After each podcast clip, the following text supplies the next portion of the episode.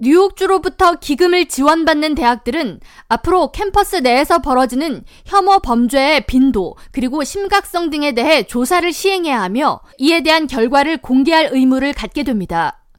캐티 오컬 뉴욕 주지사는 11일 뉴욕 주립대를 포함한 뉴욕주 예산이 투입되는 모든 대학은 캠퍼스 내의 혐오 범죄 실태를 온라인으로 조사하고 이를 반드시 의무적으로 공개해야 한다는 내용을 담은 법안에 서명했습니다.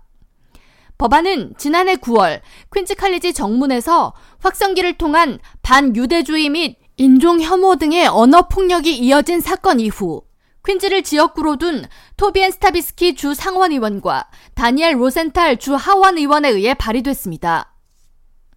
새로운 법안에 따르면 각 대학 자문위원회는 캠퍼스 내 편견 및 증오범죄 현황에 대한 보고서를 매년 발표해야 하며 이를 위한 온라인 설문조사와 통계 절차, 결과 보고 등을 시행해야 합니다.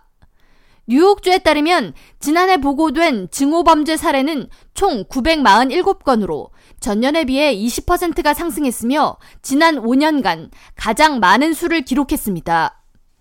호컬 주지사는 뉴욕은 전미에서 유대인이 가장 많은 주로 반유대주의 범죄가 최근 몇 년 사이에 두 배로 증가했다고 우려를 표하며 최근 통계 자료에 따르면 평균 33시간마다 한 건씩 반유대주의 범죄가 발생하고 있다고 심각성을 전했습니다. 이어 인종혐오 범죄 위험에 노출된 주민들이 언제 테러를 당할지 모른다는 불안감에 떨면서 지내지 않도록 뉴욕주를 안전한 곳으로 만들도록 행정 활동을 이어갈 것이라고 밝혔습니다.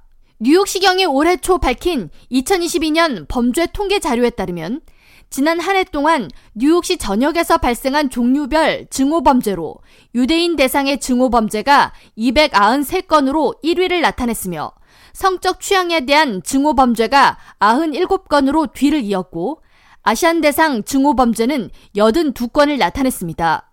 전미 반인종혐오 비영리 단체 ADL이 지난달 발표한 보고서에 따르면 13세 이상 청소년 그리고 성인의 52%가 지난 1년간 온라인상에서 인종 혐오 발언을 듣거나 이와 관련한 언어 폭력을 경험한 것으로 나타났습니다.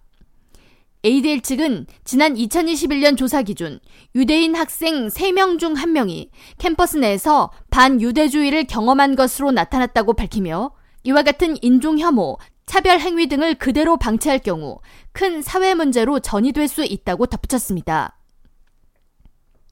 이날 주지사는 해당 법안의 서명을 89살의 홀로코스트 생존자 토비 레비가 참석한 가운데 맨해튼 배터리 파크 내 유대인 유산 박물관에서 시행했습니다.